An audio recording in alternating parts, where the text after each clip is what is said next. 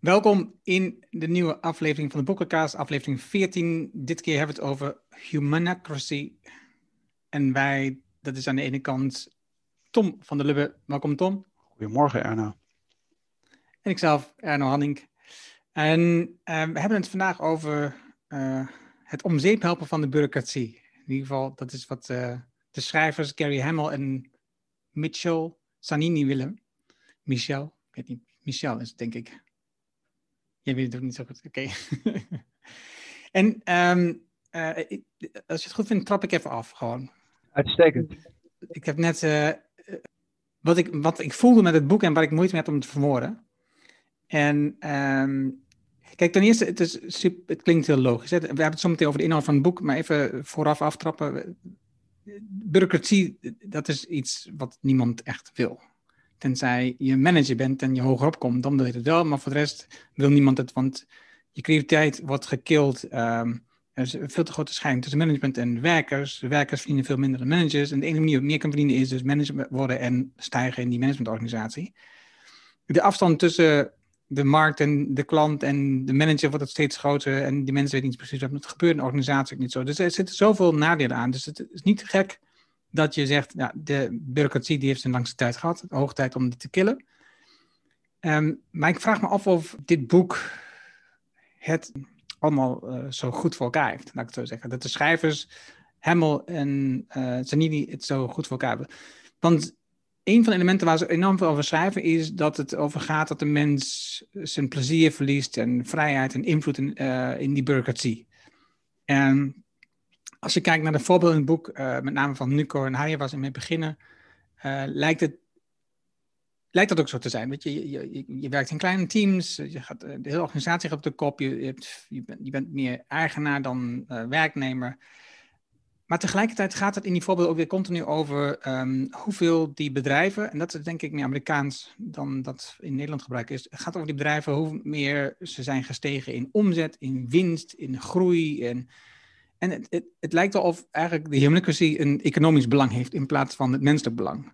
Dus dat is wat mij, um, waar ik dan last van heb. En waar de vorige hebben we het ook in, met het vorige boek over Drive. Um, hebben we het over dat eigenlijk om een mens meer tevreden te stellen is niet zo ingewikkeld. Dan speelt geld eigenlijk nauwelijks een rol. Um, maar veel meer uh, autonomie, meesterschap en purpose. En, en toch gaat het hier in veel voorbeelden over hoe goed die bedrijven het doen ten opzichte van concurrenten en hoeveel meer omzet en winst en allemaal dat soort dingen. Ook al krijgen de mensen meer winst uitgekeerd. Hè. Dus de mensen lijken harder te werken door een combinatie van een vaste loon en de extra winst die ze realiseren omdat ze zo goed werk leveren. Dat is wat ik veel voorbij zie komen uit die voorbeelden. En het tweede ding is dat in de laatste drie hoofdstukken wordt uitgelegd hoe je nou humanocracy invoert. En vooral in de laatste twee, um, het eerste hoofdstuk van dat laatste deel gaat over um, Michelin, hoe ze dat hebben ingevoerd. De laatste twee gaan over hoe je dat dan invoert in jouw bedrijf. En daar gaan ze uit van hacking. Je moet van onderaf ga je dit organiseren als medewerker. Iedereen kan dit beginnen, wordt zo een beetje gesteld en krijg een voorbeeld hoe je dat moet doen. Terwijl elk ander voorbeeld in het boek, wat ze noemen, wat succesvol is, is niet vanaf onderuit gestart, is gestart met een ondernemer, een oprichter, een CEO met een bepaalde blik, een bepaalde visie, een bepaalde missie om het anders te doen. Ze willen meer aandacht voor de klant, meer voor de medewerker. Ze willen meer innovatie. Ze willen het bedrijf op de kop zetten. En, en dat hebben ze bereikt. En dat hebben ze goed gedaan. Maar het is niet vanaf onderaf gebeurd. En ik dacht echt, dat is wel apart. Zelfs bij Michelin, het voorbeeld wat wordt genoemd is hoe voer je het in, is het een manager die wordt aangetrokken eh, die is al in een bedrijf, maar die wordt aangetrokken om die rol te vervullen en dat in te gaan voeren. Het is niet vanaf onderaf. Dat vind ik echt zo'n apart. Dat zijn de twee dingen die mij, um, ik wil niet zeggen tegenstaan, waarvan ik, waarvan ik denk, dat, dat is scheef in het boek. Hoe zie je dat? Ja, ik zou zeggen, wat jij verwoordt is, uh, Ben Tichelaar heeft er een uh, column over geschreven in de NRC. En uh, voor de mensen die het interessant vinden, moeten maar even die uh, kunnen we in de show notes dan meenemen. Zet de link. Ja. Uh, en, en, en eigenlijk is wat jij verwoordt ook een beetje de kritiek van uh, Tichelaar. Um, dus het, het, het, het, eigenlijk wordt het top-down ingevoerd. De voorbeelden zijn eigenlijk, ik bedoel, hij begint ook met buurtzorg, et cetera. En, het, en, het, en het, het tweede is het denkmodel. Dus mijn voorstel zou zijn om toch weer de structuur uit te leggen van het boek. Misschien ook iets te zeggen over de personen, dat kan ik misschien wel even doen.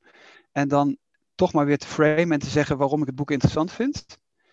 hoewel ik wel begrijp wat jij, welk, welk punt jij wil maken, maar dan kunnen we in principe dadelijk wel op basis van die hoofdstukken het, het, het wat beter uitleggen waar, waar, waar, waar ik zou zeggen de goede punten zitten en waar, waar, waar we vanuit Europees-Nederlands perspectief daar vraagtekens achter zetten. Dus bijvoorbeeld dat framen altijd, alles wordt altijd geframed om een hogere output te hebben. Dus het is altijd van links beneden naar rechtsboven. Dus als men wil uitleggen dat het belangrijk is menselijker te worden, dan wordt er altijd gekeken of een bedrijf succesvoller is dan een ander bedrijf. Nou, en, en, en ik noem dat altijd uh, dat mensen opgesloten zijn in hun eigen mental box. Dus dat zie je op dit moment bij circulair. Je zult je wereldbeeld over economische groei moeten veranderen. Hè, dat heet dan degrowth. Dus je zult heel anders moeten denken over groei. Of zeggen, is groei überhaupt goed? Om überhaupt naar circulariteit te kunnen. En circulair is, is, is een cirkel en lineair is van links beneden naar rechts boven. En dat is het probleem, en daar uh, ben ik het met je eens. Dat is het probleem wat je in heel veel juist in Amerikaanse boeken hebt. Omdat ze toch blijven gevangen in de, in in de mental box. Uh, ik, wacht even, voordat je verder gaat. Eén vraag die ik ook wel interessant vind om te kijken, die had ik opgeschreven voor mezelf. Er moet iets goed zijn aan bureaucratie. Dat kan niet anders. Het is ooit bedacht. Het heeft heel veel gebracht. Heb je het gevonden? Nou, dat, dat, was mijn vraag aan, jou. Oké, nou ik kan het, ik kan het, ik heb dat, want ik, uh, nee, weet je wat ik even doe? Ik ga eerst even, ik heb, ik heb natuurlijk ook meegeschreven, ik ga eerst even iets zeggen over de auteurs. En waarom, het, waarom ik het boek uh, heel, heel interessant vind. En waarom ik het ook mensen aanraden om het erover te lezen. Omdat er ook een heel ander perspectief in zit. En dat heeft te maken met, uh, met het feit dat het dus door die beide auteurs is geschreven. En die uh, Michel Zanini, die heeft een, een, een, een andere achtergrond. Dus hij heeft op Harvard Kennedy School of, hoe heet het precies? Um, Kennedy School of Government gezeten. En, en, en, en die, die historische context die hij steeds oppakt in het boek, die is van hem. En wat dat betreft is hij qua denkonderachtergrond is dat heel vergelijkbaar zoals ik ook heel erg argumenteer. En dan kom ik dadelijk wel naar, naar, naar, naar bureaucratie. Dus hij heeft in principe een, een, een, een, een politiek-institutionele opleiding. Hij heeft ook bij de Rand Corporation, et cetera, gezeten. Dus dat is allemaal politiek. Dat zijn mensen die normaal gesproken voor de overheid werken, voor denktanks werken, in diplomatieke dienst gaan. Uh, alleen waar is hij terecht gekomen?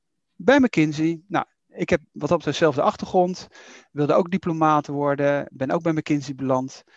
Uh, en argumenteer ook heel vaak over, over uh, institutioneel, uh, staatsrechtelijk, filosofie, et cetera. En dan kom ik dadelijk wel naar, naar, naar bureaucratie. Dus waarom is dat boek interessant?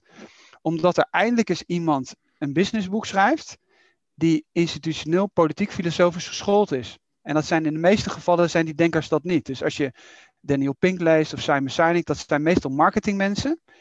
Of die hebben bij, bij, bij multinationals gewerkt en hebben daar producten vermarkt et.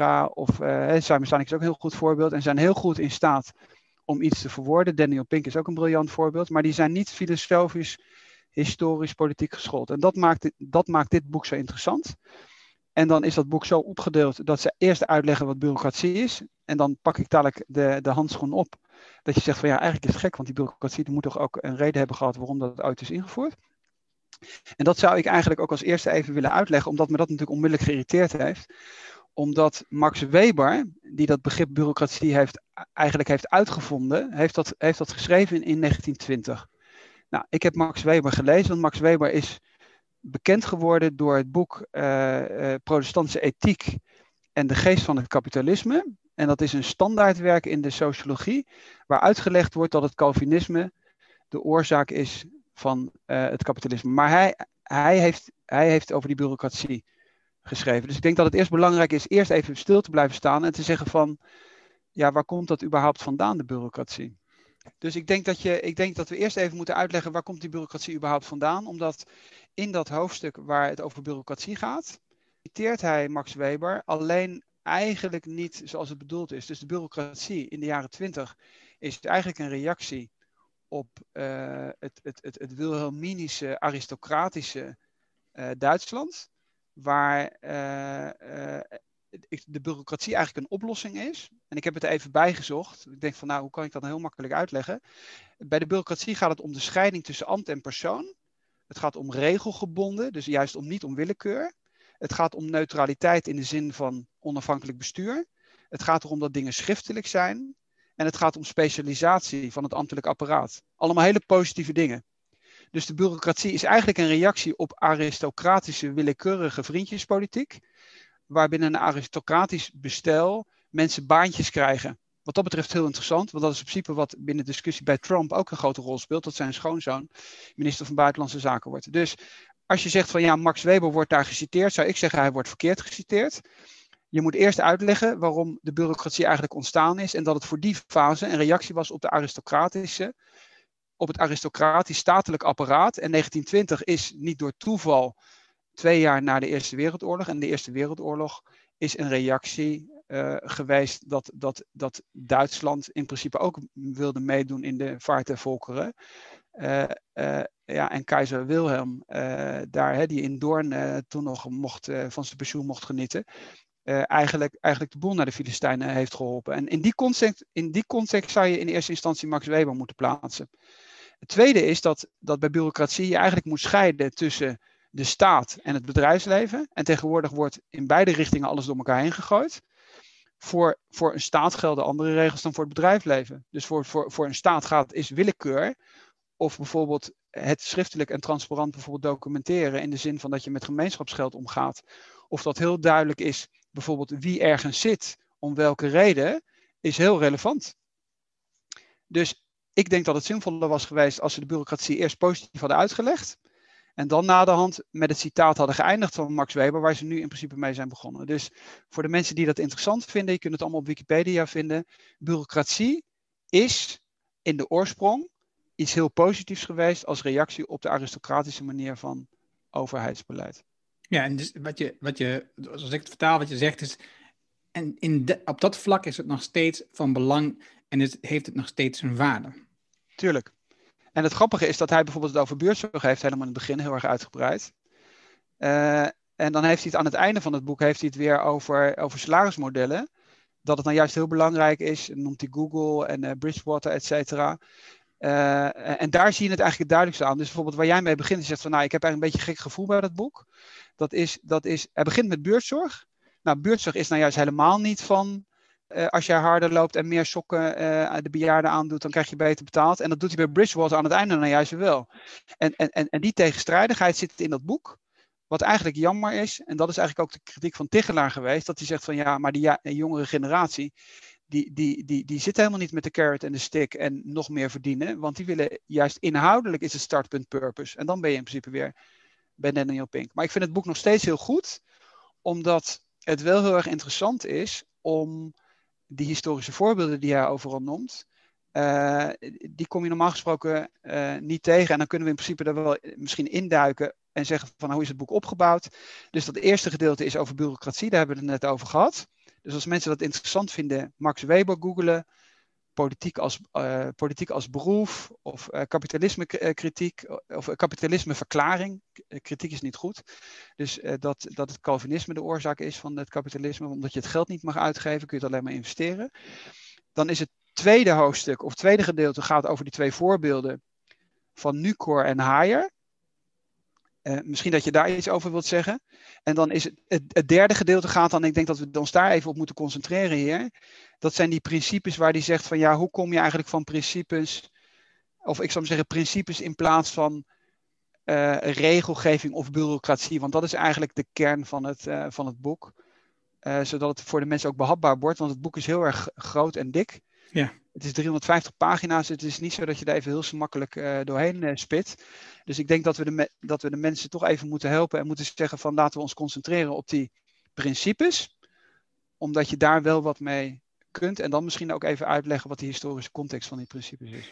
Ja, en het grappige is, met het, voor, het, het belangrijkste boek wat ik ken van, van, van en van, is, is het boek samen Pralat. Weet je, dat is wat wij in de opleiding hebben gehad. En, en dat is een, een klein, fijn boekje. En dan, en dan denk ik, waarom heb je nu zo'n ontzettend dik boek nodig om je gelijk te, te halen? Om te laten zien waarom dit zo belangrijk is. En dat, dat was ook iets wat ik dacht van, ja, dat is typisch, zo'n dik boek maken. Nergens van maar, maar, ik denk dat ze niet in het boek geschreven heeft, primair.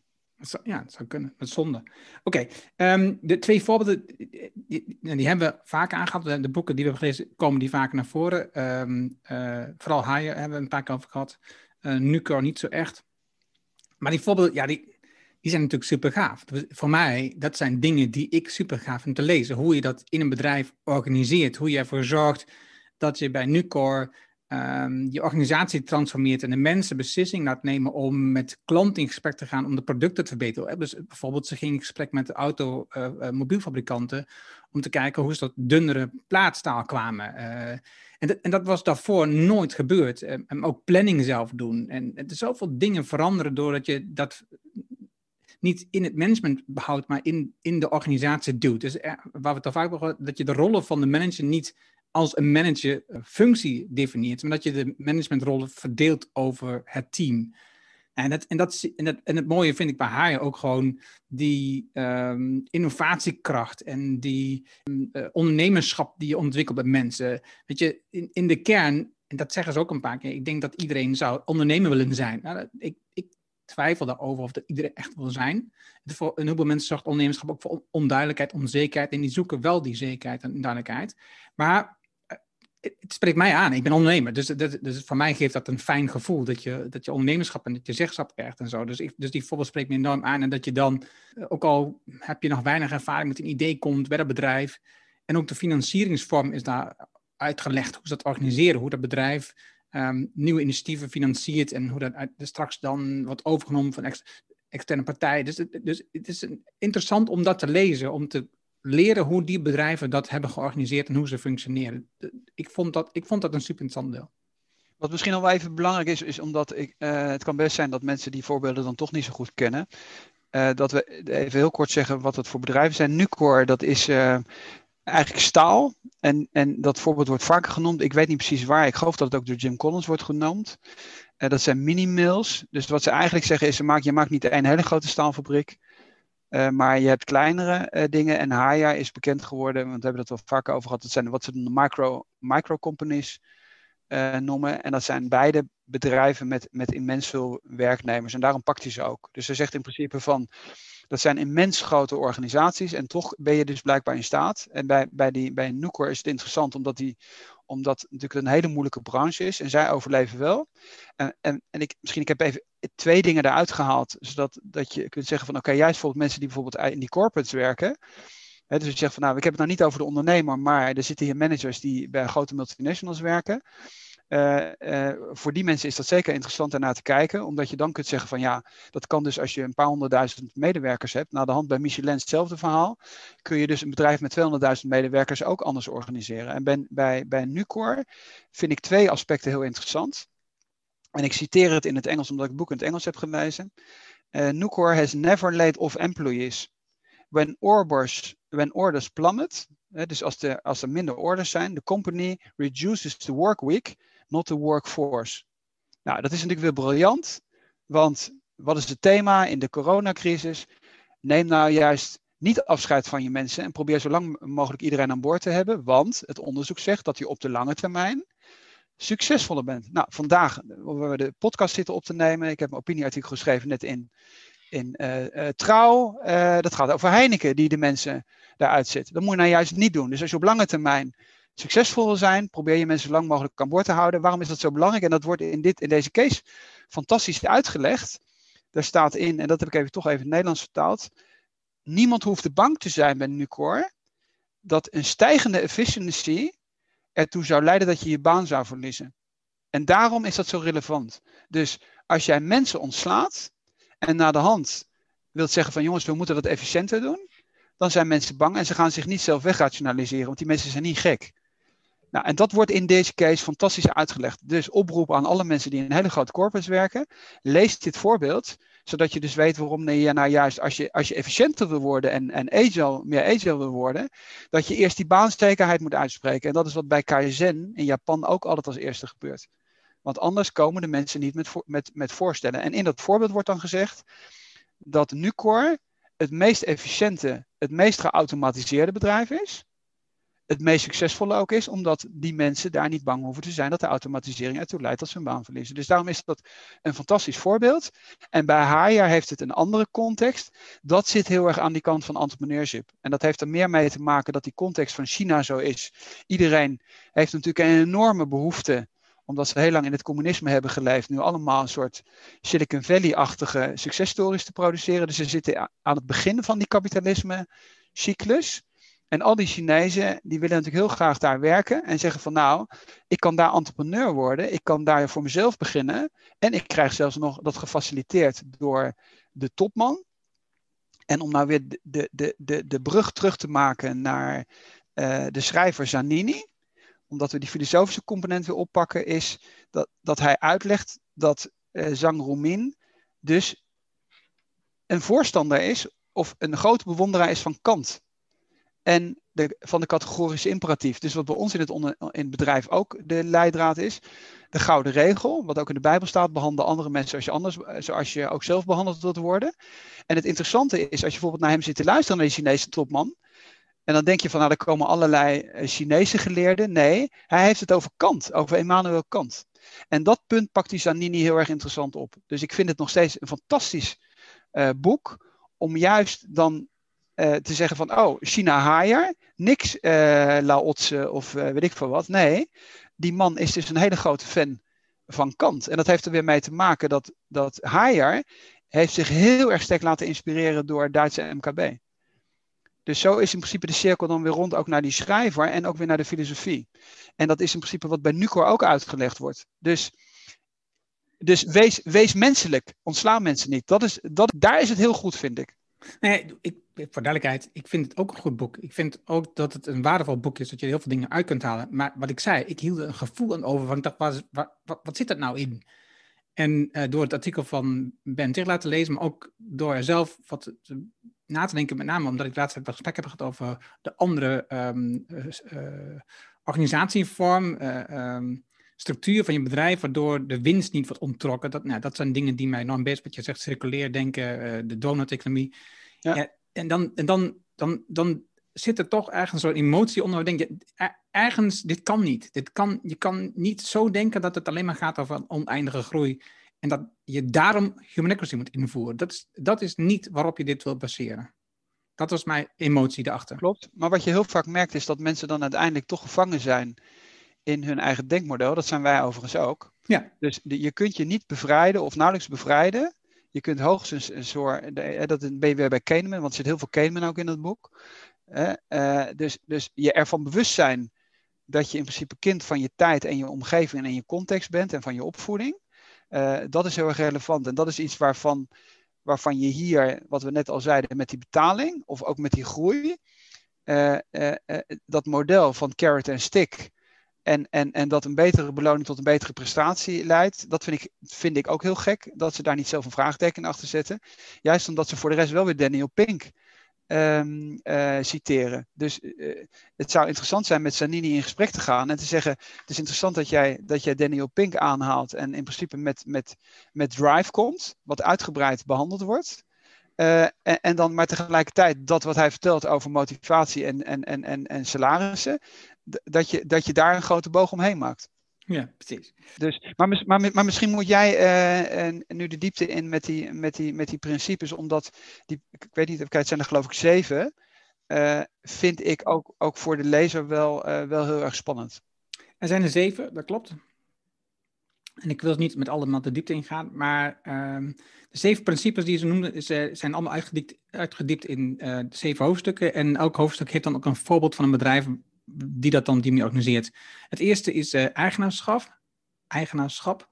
Uh, dit gaat over autonomie en ook wat zij noemen het financiële voordeel wat je dan kunt behalen als je dat uh, invoert in je bedrijf. En dan, ja, als je echt ondernemer bent, wat doe je dan als het niet goed gaat met je bedrijf? Hè? Um, het tweede principe is meritocratie. Dus het ontwikkelen van vaardigheden bij mensen. Dat ze dingen zelf kunnen organiseren. Het derde is markten. Is, en ga, ik, ga ik er nu heel kort doorheen, hè? Dat is misschien iets te kort. Nou, we kunnen, we kunnen, we kunnen anders daar gewoon, we, laten we ze even allemaal opnoemen. En dan, en dan kunnen we gewoon zeggen van, hé, hey, wat is interessant of wat staat in andere boeken niet. Ja, oké. Okay. Markten is dus nummer drie. Nummer vier is community. En, en dan gaat het meer over ehm, familie en ook psychologische veiligheid. Daar hebben we het ook over gehad in het vorige boek. Ehm, de vijfde is openheid, transparantie, hebben we het ook vaak over. En de zesde is experimenteren, uh, hacken, noemen ze dat dan heel vaak in het boek. En de zevende is een paradox, dat je um, uh, aan de ene kant dit en aan de andere kant dat, en dat je dat kunt combineren in deze organisatie. Dus de, dus de bureaucratie is volgens hun dat een pendule heel erg van links naar rechts zweeft en dat je bijna niet een paradox, maar in deze organisatievorm kun je werken met paradoxen. Ik heb zelf vooral iets met het stukje over community, vond ik, vond ik zelf heel interessant. Waar, waar ik echt iets mee had. En, en want ik wil dus niet alle zeven behandelen. Dat vind ik, dat vind ik, dan, dan gaat het te ver. Wat, wat, zou jij, welke elementen zou jij willen behandelen? Nou, wat ik interessant vind is uh, meritocratie. En, en wat ik ook heel erg interessant vind is paradox. Om, en dat is in principe wat ik in het begin zei, omdat je daar dus heel duidelijk aan kunt zien dat iemand institutioneel uh, geschoold is, die Zanini. wat ik zei met, uh, met Harvard Kennedy School of Governance. Dus ik vind die elementen wel interessant, omdat die, omdat, omdat die normaal die normaal gesproken er niet in zitten. Oké, nou bij meritocratie is in principe dat oude idee eigenlijk uit de verlichting. Uh, dus eigenlijk dat naar kennis en kunde mensen naar boven komen in tegenstelling tot de aristocratie. Dus wat we net ook hadden bij de, bij de bureaucratie, dat dat ook een reactie was. Hè? Dus niet van uh, uh, jij, jij, zit, jij, jij zit in het hof van Lodewijk XIV en daarom krijg jij een baantje omdat jij ook tot de adel behoort. Nee, dat is naar kennis en kunde. Dat is het rationalisme, de verlichting, Franse revolutie, et cetera. En die meritocratie is bijvoorbeeld iets wat ook in organisaties als McKinsey, hij heeft heel veel over McKinsey. Elke derde bladzijde komt McKinsey en Boston Consulting Group en zo komt terug. En, en, en waarom is dat zo? Omdat die organisaties uh, uh, heel erg sterk streven op kennis en kunde. Dus als jij, als jij natuurkunde hebt gestudeerd en je hebt tennissokken aan, dan stoort dat McKinsey niet. Maar bij de ABN AMRO zeggen ze van ja, maar ben jij lid geweest van het koor? Dan, ja. En als je dan tennissokken aan hebt, dan, dan, dan kom je niet binnen. Dus hij is een enorme grote fan van die meritocratie. En ik vermoed dat het ermee te maken heeft dat hij waarschijnlijk gewoon een hele intelligente jongen is die daar is binnengekomen. En een enorme, enorme waardering heeft voor intelligentie, dat je, dat je zelf door je kennis en kunde het, het, het, ja, het kunt maken, zou ik maar zeggen. Wat je natuurlijk bij het aura van de ondernemer op dit moment ook hebt. Hè? Mensen die het zelf hebben gedaan en niet omdat papa ze ergens heeft neergezet. Uh, um, dus dat, ik, dat vind ik interessant. En daar is die, daar is die koppeling met, uh, met Montesquieu, noemt hij. Uh, en de verlichting noemt hij. Dus dat is wel zeer interessant. En dat is iets wat wij ook vaker hebben genoemd, bijvoorbeeld bij advocatenkantoren, waar dan na de hand gelaagd bijvoorbeeld de partners worden gekozen. Dus dat legt hij dan bijvoorbeeld ook uit. Dat elke keer weer de volgende laag uh, uh, in principe weer wordt, wordt gekozen. En er is ook bijvoorbeeld een goed artikel over. van, van Joost Minnaar van de, van de Corporate Rebels over die visa-organisatie. maar ook, hij noemt hier dat, ook dat Atlas project van CERN, van die deeltjesversneller in, uh, in, in Genève. Dus waar je eigenlijk heel veel, een hele, een hele hoge, grote groep intelligente mensen hebt, die, die dan weer samen, weer uh, uit hun midden, dan weer de mensen uitkiezen die dan met een soort rolerend principe, dat, dat, noemt, dat komt ook een aantal keren terug, ook weer uit de oudheid, hè, primus inter pares. Dat is in principe wat hij eigenlijk vanuit de institutionele leer hier naar binnen brengt. En dat vind ik zeer interessant. En het, om meteen even af te ronden, dat doet hij bij die paradox ook. Ja, wacht even. Voor we naar paradox gaan. Want dan ga ik even community, want dat is namelijk nummer 4, paradox is nummer 7. De community, daar zie je met name dus, uh, daar gaat het onder andere over de vliegtuigmaatschappij. Uh, dan ben ik hun naam natuurlijk kwijt. Weet je nog hoe ze heet? Southwest Airlines? Southwest Airlines wordt daar enorm um, uitgelegd over uh, en daar zie je ook weer dat de sterke leider die kiest ervoor dat we zo gaan werken, dat de, de klant centraal zijn en dat we in staat zijn om een hele uh, lichte vliegtuigmaatschappij te bouwen. En als een van de weinigen continu winst maakt en ook welke vlucht dan ook. En, en wat daarin, daar noemt hij zeven elementen in die um, naar voren komen. Je wilt, je wilt een missie hebben waar je aan bij wilt dragen als, als community. En eigenlijk eigenlijk zie ik het meer als familie, maar hij noemt het altijd community. Ik, voor mij is het een, team of community. Dat is een beetje, dat ligt zo dicht in de buurt bij elkaar. Um, maar wat ze dus doen, is ook en dat zie je ook terug op open communicatie. Je, hebt, je geeft transparantie in de data aan alle mensen in je community, zodat ze zelf ook beslissingen kunnen nemen over de elementen. En dat zie je bij, bij um, Southwest Airlines ook. Hè. Dus dat zij hebben als missie om uiteindelijk gewoon altijd zelf de keuze te maken die logisch is voor de mensen, voor de passagier. Dus, eh, dus als jij, ook al bij een piloot en je ziet iets gebeuren, je helpt die passagier. En dat is gewoon uiteindelijk het doel. Iedereen mag dat uiteindelijk. Je hebt een paar richtlijnen, uiteindelijk bepaal je zelf wat je gaat doen. Je creëert, je creëert een veilige omgeving om jezelf te zijn. Daar hebben we het over gehad? Dus uh, die, die, die psychologische veiligheid die je wilt creëren. Je, je, laat mensen zelf beslissingen nemen. Nee, daar heb je dan die data voor nodig die je net hebt genoemd accountability naar collega's, dat zie je ook in meerdere voorbeelden terugkomen. Dat niet je accountable maar naar je manager, maar naar je collega's. Want naar manager dan krijg je meer dat, uh, hè, dat wij uh, de kontlikkers worden van, van iemand en dat we het gaan doen wat de manager van ons verwacht. Nee, we, worden aangesproken door onze collega's op ons gedrag, want we zijn gezamenlijk verantwoordelijk voor de resultaten van ons team, de community.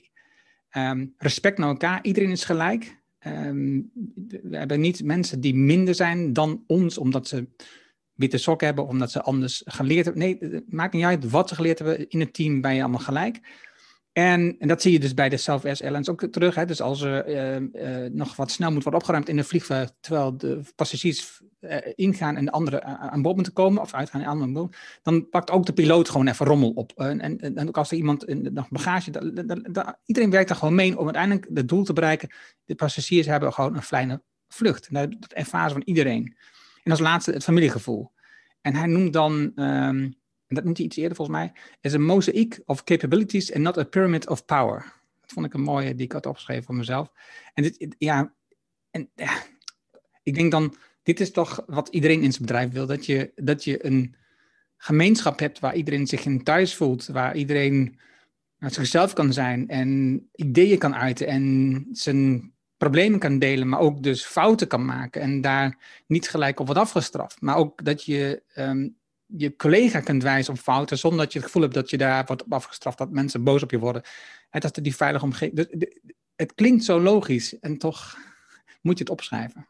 Wat natuurlijk bij Southwest Airlines op dit moment gewoon heel erg interessant is, omdat we natuurlijk midden in die coronacrisis zitten. Uh, ik heb dat overigens op het, dat kunnen we wel meenemen ook in de show notes. Uh, de luchtvaartindustrie is natuurlijk het hardst uh, geraakt. Alleen de CEO, uh, fantastische video overigens, van zijn toespraak staat online dat daar niemand ontslagen wordt. dat is ongelooflijk. Dus als je dat bijvoorbeeld met KLM vergelijkt, nou, dan krijg je gewoon een plaatsvervangende schaamte als je naar die, naar die video van die topman zit te kijken. En hij heeft zijn eigen salaris bijvoorbeeld op nul gezet. Dus de huidige CEO van Southwest. Dus een hele goede tip denk ik, voor de mensen. Bekijk in ieder geval die video. En dat is een beetje weer wat je bij Nucor ook hebt. Daar worden mensen niet ontslagen. Men probeert dat zo lang mogelijk te vermijden. Dus die solidariteit. Dus wat dat betreft, ik weet ik ook niet of community het juiste woord is. Ik zou zeggen, het, het collectief, dat wordt wel uitgelegd in het boek hoor. Maar het collectief is belangrijker dan het individu. En dan is het weer zo interessant dat juist in die Amerikaanse context als je het dan naar de hand weer over salaris hebt, dan, dan, dan is eigenlijk daar weer een tegenstrijdigheid in. Want dan zegt hij bij, Google en bij anderen, nee, het is heel belangrijk dat je, bij Google zitten er een paar programmeurs. En dat zijn zulke specialisten op het verbeteren van die algoritmes, die verdienen miljoenen. Dat, wordt daar letterlijk wordt dat uitgelegd. En dat is eigenlijk weer tegenstrijdig met wat bij Southwest eh, Airlines gebeurt. Maar ik zou maar zeggen, voor de lezer, we zijn allemaal kritisch, dus uh, doe er zelf mee wat je ermee wil doen. Het is wel interessant dat beide dingen daarin zitten, ook al vind je ze misschien tegenstrijdig. Maar misschien vinden zij als schrijvers het helemaal niet tegenstrijdig. Uh, uh, dus daarom zei ik, misschien is het wel interessant om met hen in gesprek te gaan. Ja, bij Southwest, eh, of als je over beloning praat, is het ook grappig, want de, de, medewerkers verdienen gemiddeld meer dan de markt. Hè? Dus, uh, dus die zitten daar 10, 20 procent boven. En de managers verdienen gemiddeld minder dan de markt. Die zitten daar 30 procent onder. Dat vond ik ook een aparte. Ja, en als je bijvoorbeeld nu naar KLM kijkt, Daar is precies het tegenovergestelde. Dus het is niet zo dat de CEO als eerste zegt, hij wordt gevraagd bij uh, Nieuwsuur, uh, oké, er gaan zoveel mensen uit, er komen kortingen, heeft u over uw eigen salaris ook nagedacht? En dan zegt Elbers van, uh, ja, daar moet ik nog eens over nadenken, maar ik ben nu heel druk bezig die crisis te managen. Nou, de CEO van Southwest Airlines heeft precies omgekeerd gedaan. Die heeft zelf, is zelf naar nul gegaan. Zijn topmanagement levert, uh, ik geloof, 20% in, of nog meer. En, en de mensen op, op, de, op, de, op de vloer, zou ik maar zeggen, het, het, het normale boordpersoneel, die gaan er 10% collectief uh, op achteruit. Precies omgekeerd. Nou, wat gebeurt er bij KLM? Dat weten we allemaal. Piloten zijn niet akkoord met het, met, het, met het steunpakket. En de rest zegt van, beste verwende piloten, hoe kan dat nou? Dus, dus wat dat betreft wel een heel, heel interessant boek ook weer, waar je die combinatie met, met die crisis nu hebt, waar al die voorbeelden die genoemd worden, zoals Southwest Airlines, ja, je kunt dagelijks de kranten openslaan en zeggen van, hé, hey, interessant hoe Southwest daarin staat en hoe KLM en Air France zouden ermee omgaan. Oké, paradox. Nou, paradox heel kort. Wat gewoon heel erg interessant is, is dat die paradox, wat, ik, wat we wel vaker ook zeggen, is dat discussie en verschillende meningen, die leiden ertoe dat in een staat bijvoorbeeld het debat niet verstomt. Uh, en dat is wat in organisaties met sterk leiderschap wel gebeurt. Dus, uh, en dat is in principe is dat die psychological safety. De psychological safety hè, betekent dat je je mond kunt open doen als je het ergens niet mee eens bent. Alleen waar komt dat vandaan? En die link maakt hij wel heel goed. En Amy Edmondson bijvoorbeeld veel minder, vind ik. Uh, hij, hij vergelijkt het met het publieke debat of met het parlement. Dus dat je, je hebt een betere besluitvorming als er een echt debat uh, stattvindt, plaatsvindt. En hij zegt, embrace the conflict. Nou, en dat is nou juist wat natuurlijk in de Tweede Kamer of in een parlement permanent gebeurt. Dus het idee dat een debat juist belangrijk is voor een gezond ecosysteem. Dat is iets wat je bijvoorbeeld in Amerika ziet, wat nu helemaal fout gaat. Waar mensen die binnen families een gedeelte democratisch zijn en andere republikeinen, die praten niet meer met elkaar. Dus je moet nou juist het tegenovergestelde hebben. Je moet altijd zorgen dat je met elkaar in gesprek bent. En daarom is wat dat betreft een staat met gelaagde democratische uh, besluitvorming en waar permanent discussie plaatsvindt tussen burgers, dat is nou juist de reden dat die ecosystemen een grotere kans hebben om te overleven. En die link met, met, met, met, met de publieke maatschappij, die maakt Stanini, vind ik, heel goed. Oké, afrondend. Ik denk dat het een. Ik vind het een superboek om te lezen. Uh, het is niet een eenvoudig boek om te lezen. Het is, het, is een, het, is vrij dik. Het is niet dat je het zo uit hebt. We hebben onze beperkingen op het boek hebben we ook genoemd. Maar dan nog, er staan gewoon heel veel voorbeelden in situaties uitgelegd die je kunt, uh, waar ideeën van kunt kopiëren in jouw bedrijf. En we hadden het over, het gaat allemaal over grote organisaties, maar ik denk ook dat het gaat als je een klein bedrijf bent. Want je ziet ook in klein bedrijven, als zij groeien, dat ze de neiging hebben om managers op posities te trekken. En dat, die manager is vaak dan iemand die in dat bedrijf is opgegroeid, die lang al meedraait en die verdient dan volgens de ondernemer een bepaald moment uh, meer en een bepaalde positie. En die wordt dan manager. En daarmee um, ontstaat toch een managementlaag in een klein bedrijf die helemaal niet nodig is.